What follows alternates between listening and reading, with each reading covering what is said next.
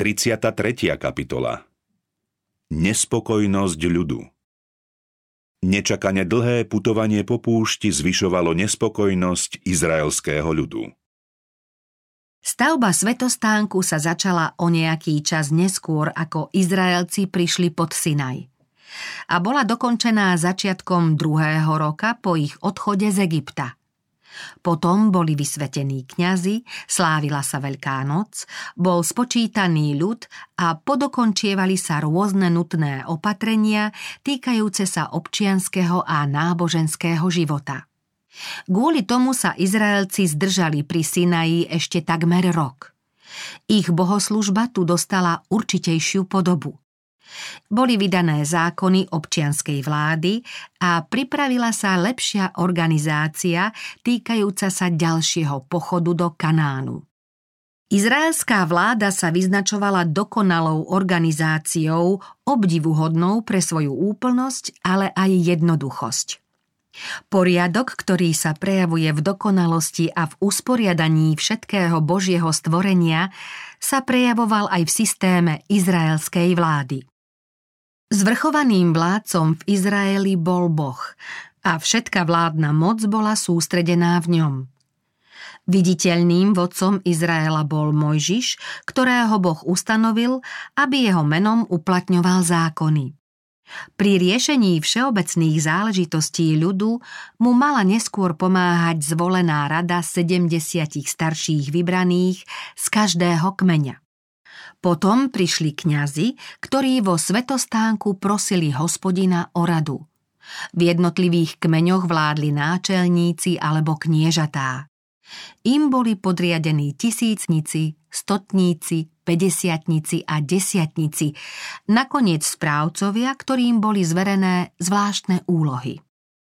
Izraelský tábor mal presný poriadok – Skladal sa z troch veľkých oddielov a každý z nich mal v tábore určené miesto.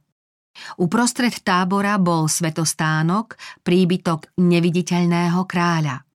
Okolo svetostánku bývali kňazi a levíti. Za nimi sídlili všetky ostatné kmene. Levíti mali na starosti svetostánok a všetko, čo s ním súviselo nielen v tábore, ale aj počas cesty – pred ďalším úsekom cesty museli svetostánok rozobrať a keď sa znova utáboria, budú ho musieť znova postaviť. Pod trestom smrti sa k svetostánku nesmel priblížiť žiaden príslušník iného kmeňa. Levíti mali tri oddiely. Tvorili ich potomkovia troch Lévyho synov a každý z nich mal zvláštne postavenie a zvláštne poslanie. Najbližšie k svetostánku bol stan Mojžišov a Áronov. Južne od svetostánku boli Kehátovci, ktorí sa mali starať o truhlu zmluvy a o ďalšie zariadenia svetostánku. Na severe boli Meráriovci, ktorí sa starali o stĺpy, podstavce, dosky a podobné veci.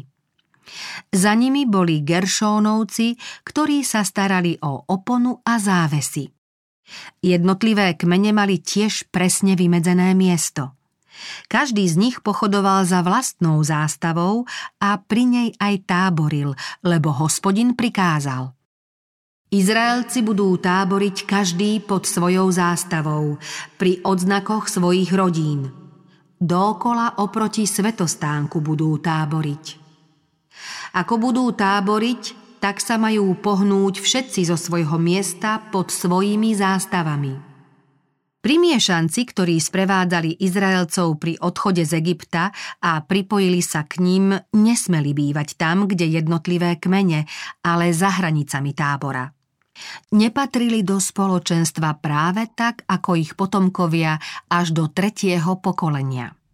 V celom tábore i v jeho okolí bolo treba veľmi starostlivo dbať o čistotu a dodržiavať prísny poriadok.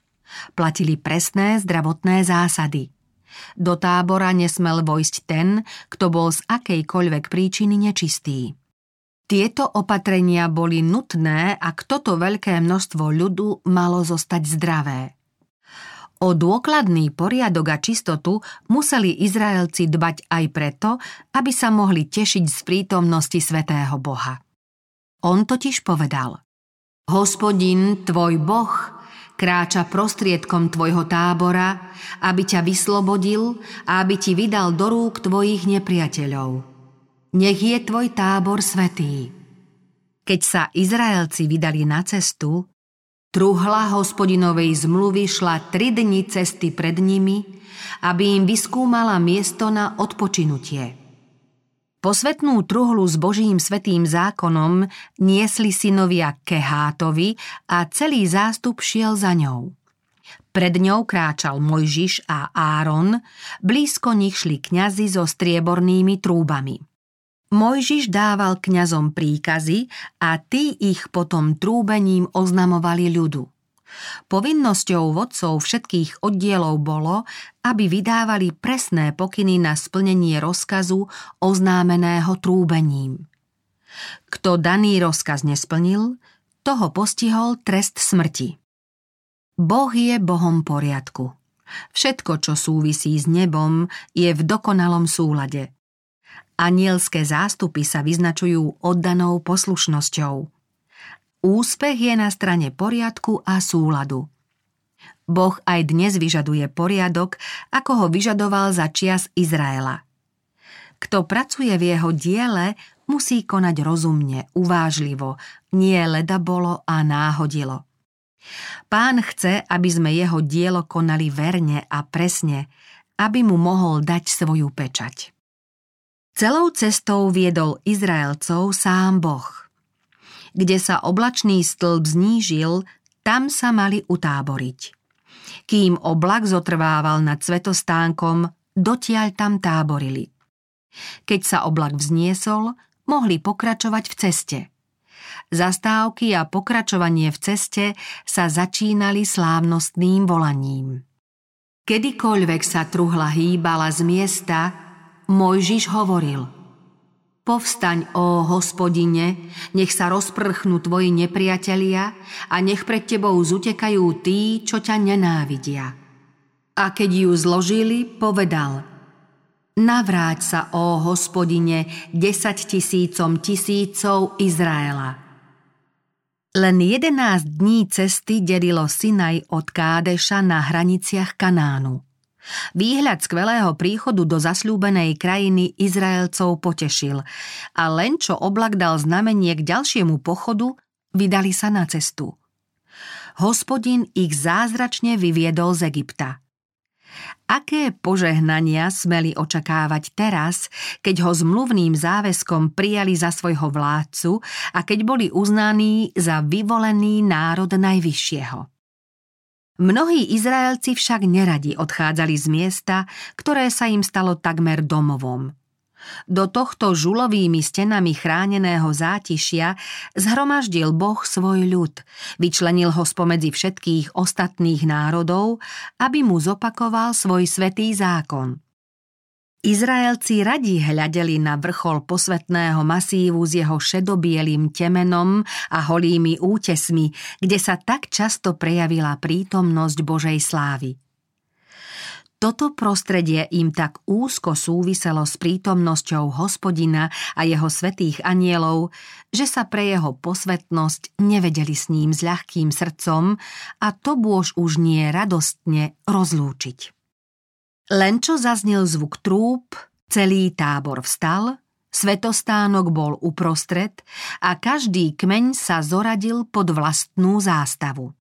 Všetci napeto hľadeli, ktorým smerom ich oblak povedie. Keď smeroval na východ k pustému skalnému masívu, mnohých stiesnil smútok a pochybnosti. Po odchode sa cesta stávala čím ďalej tým obťažnejšou. Prechádzali kamenistými úvozmi a neúrodným pustým krajom.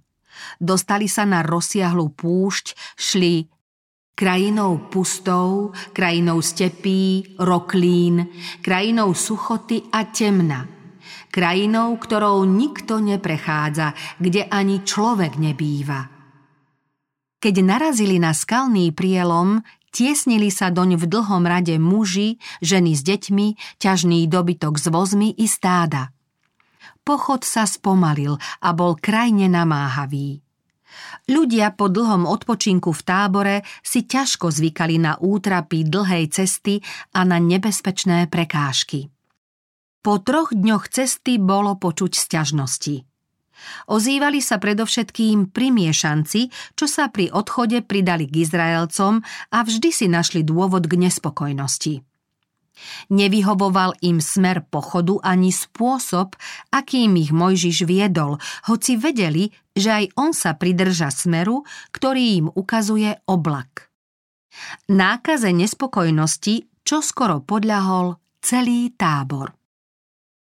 Ľud si žiada meso. Krikom začali prejavovať svoju túžbu po mese. Hojnosť manný ich už neuspokojila. V egyptskej porobe sa museli uspokojiť s jednoduchou stravou chudobných. Tvrdou prácou vyhladnutí ju jedli a strávili ako pochúťku. Mnohí primiešanci však boli zvyknutí na bohačiu stravu a tí sa začali prví stiažovať. Hospodin im poskytol dostatok manny a na ceste k Sinaju im na ich žiadosť doprial aj meso. To im však vystačilo iba na jeden deň. Hospodin im mohol práve tak pohotovo poskytnúť meso ako mannu, ale v ich vlastnom záujme to neurobil – Prednostne ich sítil tým, čo vyhovovalo ich skutočným potrebám a nedával im dráždivú stravu, na ktorú si mnohí z nich v Egypte zvykli. Ich zvrátená chuť sa mala zmeniť, aby im znova chutila strava, ktorú Boh pôvodne určil pre človeka. Plody zeme, ktoré Boh dal v raji Adamovi a Eve. Predovšetkým z tohto dôvodu Izraelcom mesitú stravu nedával. Satan ich nakoniec viedol k tomu, že toto obmedzenie pokladali za tvrdé a nespravodlivé. Prebúdzal v nich túžbu po zakázanom, lebo vedel, že neovládané uspokojovanie žiadostivosti podnieti zmyselnosť a ľahko ich privedie pod jeho nadvládu. Pôvodca chorôb a biedy napáda ľudí tam, kde tuší najväčší úspech. Satan zvádza ľudí, aby uspokojovali svoje pôžitkárske chúťky tým, čo neprospieva. Robí to odvtedy, čo zviedol Evu, aby zjedla zakázané ovocie. Takisto zvádzal aj Izraelcov, aby kvôli jedlu reptali proti Bohu.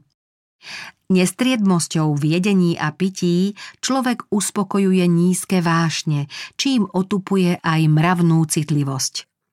V pokušení potom ťažko odolá. Boh vyviedol Izraelcov z Egypta, aby sa ako očistený, svetý a šťastný ľud usídlili v Kanáne. Preto ich vychovával, aby sa mali dobre nielen oni, ale aj ich potomkovia. Keby boli ochotne prijali jeho múdre obmedzenia a ovládli svoju žiadostivosť a chúťky, nemuseli podliehať chorobám ani slabostiam ich potomkovia by mohli byť telesne i duševne zdatní. Jasne by boli rozpoznávali pravdu a povinnosť, mali by ostrý postreh a zdravý úsudok.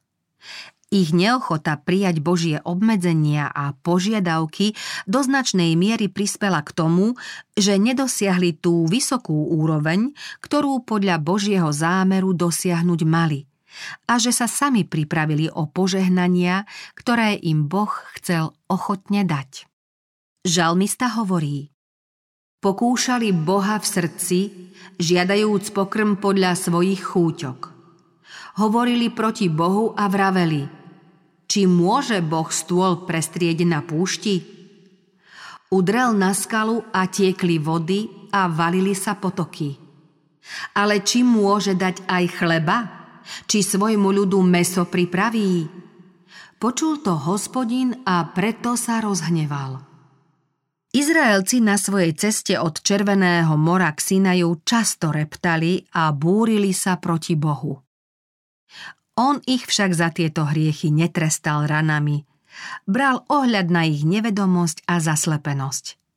Potom sa im však zjavil na Chórebe – Izraelcov však osvietilo veľké svetlo, keď smeli byť svetkami Božieho majestátu, moci a milosti. Ich terajšia nedôvera a nespokojnosť boli teda o to závažnejším previnením.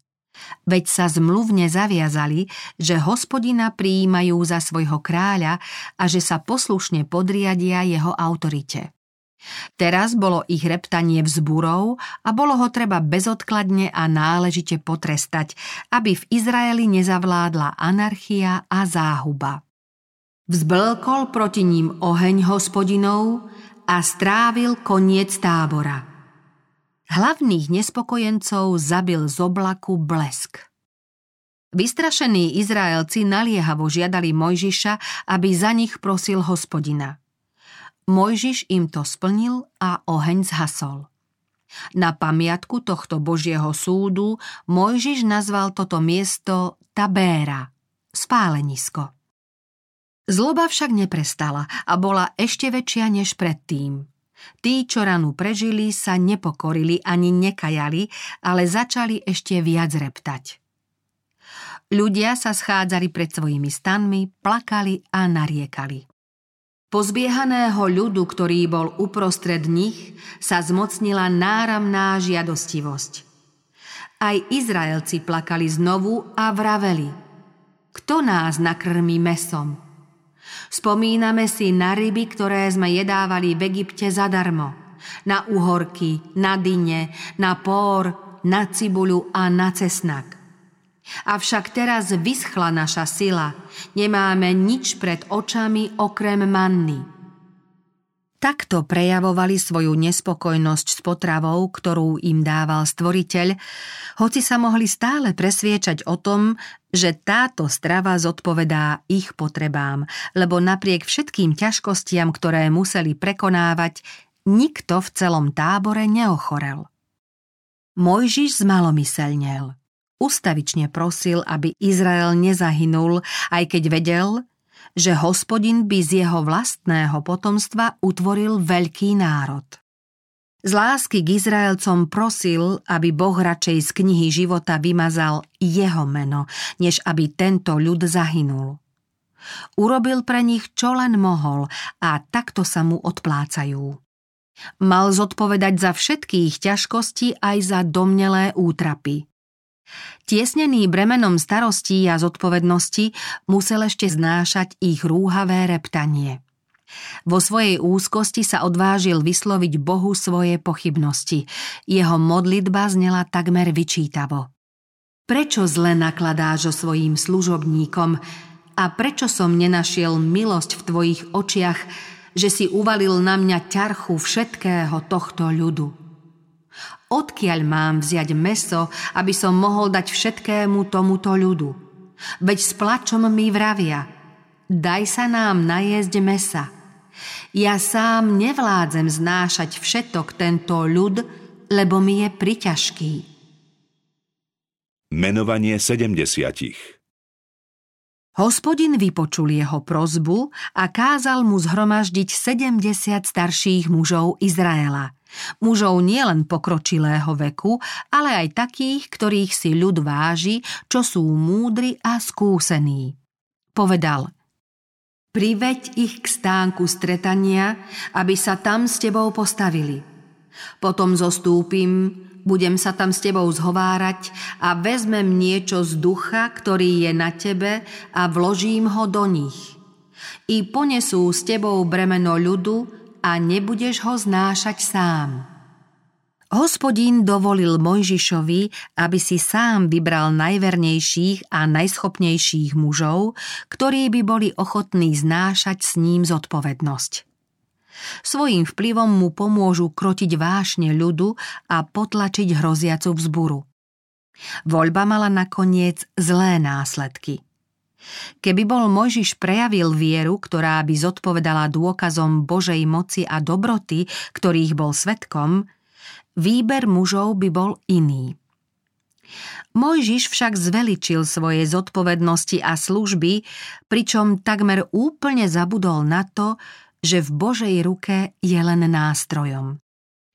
Dopustil sa závažnej chyby, že strpel nepatrné náznaky reptania, ktoré bolo stálou kliatbou Izraela. Keby sa bol bezvýhradne spoľahol na Boha, hospodin ho mohol stále viesť a posilňovať ho, aby zvládol každú nepríjemnú situáciu. Mojžiš dostal príkaz, aby pripravil Izraelcov na Boží zámer s nimi. Posvedte sa na zajtrajšok. Budete jesť meso, lebo ste s plačom nahlas hovorili hospodinovi, kto nás nachová mesom, veď dobre nám bolo v Egypte. Hospodin vám dá mesa a najete sa. Nebudete jesť jeden deň alebo dva dni, ani 5 dní, ani 10 dní, ani 20 dní, ale za celý mesiac, kým vám nepolezie z nozdier a nezoškliví sa vám, lebo ste pohrdli hospodinom, ktorý je uprostred vás a s plačom ste hovorili pred ním, prečo sme vôbec vyšli z Egypta. Mojžiš zvolal. 600 tisíc peších má tento ľud, uprostred ktorého som ja, a ty hovoríš, dám im meso a budú jesť za mesiac. Či sa má pre nich pozabíjať drobné stádo alebo rožný dobytok, aby im postačilo? Či sa majú pre nich pochytať všetky morské ryby, aby im postačilo? Mojžiš za svoju nedôveru dostal výčitku. Či je ruka hospodinova prikrátka, Teraz uvidíš, či sa ti splní moje slovo alebo nie. Mojžiš oznámil zhromaždenému ľudu, čo mu povedal hospodin a zmienil sa aj o voľbe sedemdesiatich starších. Vybraným mužom dal poučenie, ktoré môže byť aj pre dnešných sudcov a zákonodarcov vzorom zákonnosti a spravodlivosti. Vypočujte svojich súkmeňovcov a súďte spravodlivo. Či už má niekto spor so súkmeňovcom alebo s cudzincom. Neberte ohľad na osobu pri súde, vypočujte tak malého ako veľkého. Nebojte sa nikoho, lebo súd patrí Bohu. Mojžiš potom zvolal sedemdesiatich vybraných mužov k svetostánku. Hospodin zostúpil v oblaku, hovoril s ním, vzal z ducha, ktorý bol na ňom a dal ho na sedemdesiat mužov zo starších. Keď spočinul na nich duch, i hneď prorokovali, ale viackrát nie. Podobne boli aj učeníci na Turíce obdarení mocou z hora – Hospodinovi sa zalúbilo takto ich pripraviť na ich budúcu povinnosť a poctiť ich v prítomnosti zhromaždených Izraelcov, aby im ľud dôveroval ako Bohom vyvoleným mužom, ktorí budú spolu s Mojžišom spravovať Izrael. Veľký vodca znova osvedčil svoju veľkorysosť a nezištnosť – Dvaja z vyvolených sedemdesiatich, ktorí sa vo svojej skromnosti necítili hodnými povolania k takej zodpovednej úlohe, sa k svojim bratom pred svetostánkom nepripojili. Duch Boží však zostúpil aj na nich a aj oni mohli prorokovať. Keď sa o tom dozvedel Józua, chcel zakročiť, lebo sa obával rozkolu. V žiarlivej obave o česť svojho pána zvolal. Pane môj, Mojžiš, zadrž ich. Mojžiš odvetil. Ty žiarliš za mňa? Kiež by bol všetok ľud hospodinov samí proroci. Kiež by dal na nich hospodin svojho ducha. Od mora zadul silný vietor a prihnal krdle prepelíc – a vrhol ich na tábor asi na deň cesty sem a na deň cesty tam okolo tábora a na dva lakte od zeme. Celý deň i celú noc, ba aj celý ďalší deň zbierali Izraelci potravu, ktorú tak zázračne dostali. Nazbierali jej mnoho. Kto málo nazbieral, nazbieral 10 chómerov – čo nespotrebovali hneď, to usušili a odložili ako zásobu na celý mesiac, ako im bolo slúbené. Boh doprial ľuďom to, po čom tak nástojčivo túžili, aj keď im to nebolo na úžitok. Nechceli sa spokojiť s tým, čo by im bolo skutočným dobrodením. Boh vyhovel ich vzdorovitej túžbe, ale museli znášať následky. Za nemierne hodovanie a nenásytnosť ich čoskoro stihol trest. Hospodin zasiahol ľudí veľmi veľkou ranou. Mnohých z ľudu zachvátila zimnica. Hlavní vinníci pomreli, len čo okúsili jedlo, po ktorom tak túžili. Žiarlivosť ešte tvrdšia skúška čakala Mojžiša v Chaceróte, kde sa ľud utáboril po odchode z Tabéry. Áron a Mária zastávali v Izraeli veľmi čestné a významné postavenie. Obaja boli prorocky obdarení a obaja na Boží príkaz pomáhali Mojžišovi pri oslobodzovaní Izraela. Hospodin ústami proroka Michajáša povedal – Poslal som pred tebou Mojžiša, Árona a Máriu. Máriina odvážna povaha sa prejavila už vtedy, keď ako dieťa na brehu Nílu starostlivo sledovala košík, v ktorom bol skrytý malý Mojžiš. Pre svoje vzorné správanie a poslušnosť sa stala Božím nástrojom pri záchrane života osloboditeľa Božieho ľudu. Hudobne a básnicky nadaná Mária viedla izraelské ženy pri spevoch a tancoch na brehu Červeného mora. Po Mojžišovi a Áronovi bola medzi ľudom mimoriadne obľúbená a poctili ju aj nebesá. Zlo, ktoré kedysi podnietilo roztržku v nebi, ovládlo srdce aj tejto izraelskej ženy a jej nespokojnosť čoskoro strhla aj ďalších. Pri výbere 70 starších sa nikto s Máriou ani Áronom neradil, preto začali žiarliť na Mojžiša. Keď Izraelci šli k Sinaju, Mojžiša navštívil jeho svokor Jetro a vodca ľudu vtedy ochotne prijali jeho radu. To vtedy vzbudilo v Márii a Áronovi obavy, aby sa Mojžiš nedostal príliš pod jeho vplyv. Nepáčilo sa im, že pri voľbe starších sa nebral ohľad na ich postavenie a autoritu. Mária a Áron nemali správnu predstavu o bremene starosti a zodpovednosti, ktoré doliehali na Mojžiša. Keďže boli vyvolení, aby mu pomáhali, nazdávali sa, že majú rovnocenné postavenie ako Mojžiš a spolu s ním vedú ľud. Preto sa domnievali, že voľba ďalších pomocníkov je zbytočná. Mojžiš si uvedomoval ako nikto iný význam veľkého poslania, ktorému bolo zverené. Uvedomoval si však aj svoju slabosť a vo svojej bezradnosti sa obracal k Bohu. Áron bol sebavedomejší a nemal takú neochvejnú vieru v Boha. Keď mu bola zverená zodpovednosť, sklamal. Pri Sinaji sa totiž ukázalo, ako slabožsky zhovievavo strpel rúhavú modloslužbu. Na to však Áron a Mária nemysleli, pretože ich zaslepila žiarlivá ctibažnosť. Boh poctil Árona tým, že jeho rodine zveril posvetný kňazský úrad. Áron však túžil po niečom vyššom. Povedali, Hovorí hospodin len skrze Mojžiša a nehovorí aj skrze nás?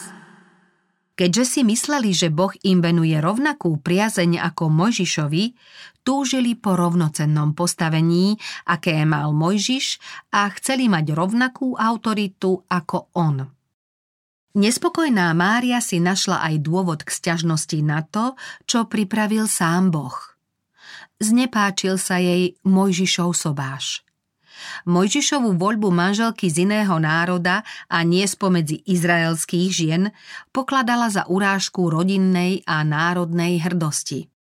Preto sa k Cipóre správala priam pohrdavo. Aj keď Mojžišovú ženu nazývali Černoškou, bola vlastne Midiánkou a pochádzala z Abrahámovho rodu. Svojim zovňajškom sa od Izraelcov líšila len trochu tmavšou pleťou. Aj keď nebola izraelskou ženou, Cipóra uctievala pravého boha. Od prirodzenosti bola ostýchavá a skromná, láskavá a útlocitná. Pri pohľade na utrpenie iných trpela s nimi. Preto, keď šli do Egypta, Mojžiš jej prikázal vrátiť sa do Midianskej krajiny. Nechcel, aby bola svetkom rán, ktoré mali postihnúť egyptianov. Keď sa Cipóra neskôr na púšti vrátila k svojmu mužovi, čo skoro poznala, ako ho bremeno povinností vyčerpáva. Prejavila svoje obavy svojmu otcovi Jetrovi, ktorý Mojžišovi poradil, ako si má bremeno uľahčiť. To bol hlavný dôvod, prečo Mária nemala rada Ciporu. Nazdávala sa, že Mojžiš sa kvôli svojej žene o ňu a o Árona patrične nestará. Usúdila, že Cipora svojho muža natoľko ovplyvnila, že Mojžiš sa s ňou a s Áronom už neradí ako predtým. Keby bol chcel byť Áron naozaj spravodlivý, mohol zabrániť zlu. No namiesto toho, aby Máriu upozornil na jej hriešne počínanie, zastal sa jej, počúval jej sťažnosti a začal žiarliť aj on. Mojžiš vypočul Máríne obvinenia bez jediného slova. Skúsenosti, ktoré získal v dlhých rokoch tvrdej práce a vyčkávania v midianskej krajine, ako aj pokora a zhovievavosť, mu pomáhali trpezlivo znášať malovernosť a reptanie ľudu, píchu i závisť tých, čo mu mali byť spolahlivou oporou. Mojžiš bol o mnoho pokornejší ako všetci ľudia na zemi. Preto ho Boh pred všetkými inými ľuďmi obdaril múdrosťou a vodcovským umením. V písme čítame Hospodin pokorných vedie podľa práva, pokorných vyučuje svojej ceste. Pokorných vedie hospodin, pretože sú učenliví a dajú sa poučiť. Úprimne túžia poznať Božiu vôľu a plniť ju. Spasiteľovo zasľúbenie znie – kto chce plniť jeho vôľu, pozná, či je to učenie z Boha. Ústami Apoštola Jakuba hovorí Ak niekomu z vás chýba múdrosť, nech si prosí od Boha, ktorý dáva všetkým štedro a bez výčitky a dostane ju. Toto Kristovo zasľúbenie sa však týka len tých, čo sú ochotní bezvýhradne nasledovať hospodina – Boh nikoho nenúti, pretože nemôže viesť tých, čo sú pre svoju píchu nepoučiteľní a tvrdohlavo idú vlastnou cestou. O dvojtvárnom človekovi, ktorý chce za každú cenu presadiť vlastnú vôľu a súčasne vo svojom povolaní konať vôľu Božiu, čítame. Taký človek nech sa nenazdáva, že dostane niečo od pána. Boh si vyvolil Mojžiša a obdaril ho svojím duchom. Mária a Áron sa nepatričným reptaním spreneverili nielen svojmu ustanovenému vodcovi, ale aj samému Bohu. Nespokojní buriči boli predvolaní k svetostánku a postavení z oči voči Mojžišovi.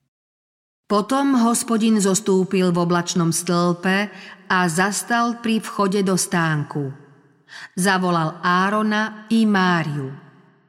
Ich tvrdenie, že majú prorockého ducha, nikto nespochybnil. Boh sa mohol s nimi zhovárať vo videní alebo v sne.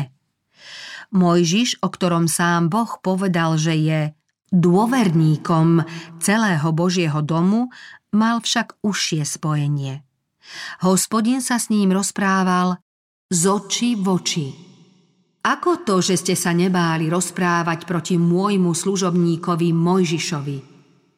A hnev hospodinov vzblkol proti ním a odišiel. Na znamenie Božej nelúbosti sa oblak sponad svetostánku vytratil a Máriu stihol trest. Bola malomocná ako sneh. Hospodin nepotrestal Árona, ale Máriiným trestom ho patrične napomenul. Teraz bola ich pícha pokorená do prachu. Áron vyznal svoj i Márin hriech a prosil, aby jeho sestra nemusela zahynúť touto odpornou smrteľnou chorobou. Mojžiš prosil hospodina a Mária bola uzdravená. Musela však na sedem dní opustiť tábor. Len potom sa nad svetostánok vrátilo znamenie Božej priazne – Z úcty k jej vznešenému postaveniu i zo súcitu nad tým, čo ju postihlo, Izraelci zostali v Chaceróte a očakávali jej návrat. Tento prejav Božieho hnevu mal byť všetkým Izraelcom výstrahou a mal skoncovať s ich nespokojnosťou a nepoddajnosťou. Keby hospodín Márínu závisť a nespokojnosť nebol zjavne potrestal, mohlo dôjsť ešte k väčšej pohrome. Závisť je jednou z najdiabolskejších vlastností, ktoré môžu zachvátiť ľudské srdce a má najzhubnejšie následky. Múdry muž napísal Ľúta je zúrivosť a zaplavujúci je hnev, ale kto obstojí pred žiarlivosťou? Závisť spôsobila rozbroj v nebi a medzi ľuďmi páše nevýslovné zlo. Kde je žiarlivosť a sváry, tam je nepokoj a každé možné zlo. Ohováranie iných a odsudzovanie ich pohnútok a skutkov by sa nemalo zľahčovať. Bratia, neosočujte jeden druhého. Kto osočuje brata alebo svojho brata posudzuje, osočuje zákon a odsudzuje zákon. Ale ak odsudzuješ zákon, nie si plniteľ zákona, ale sudca. Boh je jediný sudca. On osvetlí, čo je skryté v tme a vyjaví úmysly srdc. Kto si osobuje právo svojich blížnych posudzovať a odsudzovať, privlastňuje si právo stvoriteľovo. Písmo nás výslovne učí, aby sme si dávali pozor a ľahkovážne neobviňovali tých, ktorých si Boh povolal za svojich poslov. Apoštol Peter sa zmienuje o zvrhlých hriešnikoch a hovorí Bezočiví opovážlivci sa neboja rúhať duchovným bytostiam, kým ani anieli, hoci sú väčší čo do sily a moci, nevynášajú proti ním rúhavý výrok pred pánom. Proti staršiemu nepríjmaj žalobu, iba ak by ju potvrdili dvaja alebo traja svetkovia. Boh zveril niektorým ľuďom veľkú zodpovednosť, keď ich povolal za učiteľov svojho ľudu. Jemu je tento ľud zodpovedný za svoje správanie k týmto služobníkom. K Božím vyvoleným máme sa správať úctivo – Trest, ktorý postihol Máriu, mal byť napomenutím pre všetkých, čo podliehajú žiarlivosti a repcú proti tým, ktorým Boh zveril bremeno zodpovednosti za svoje dielo.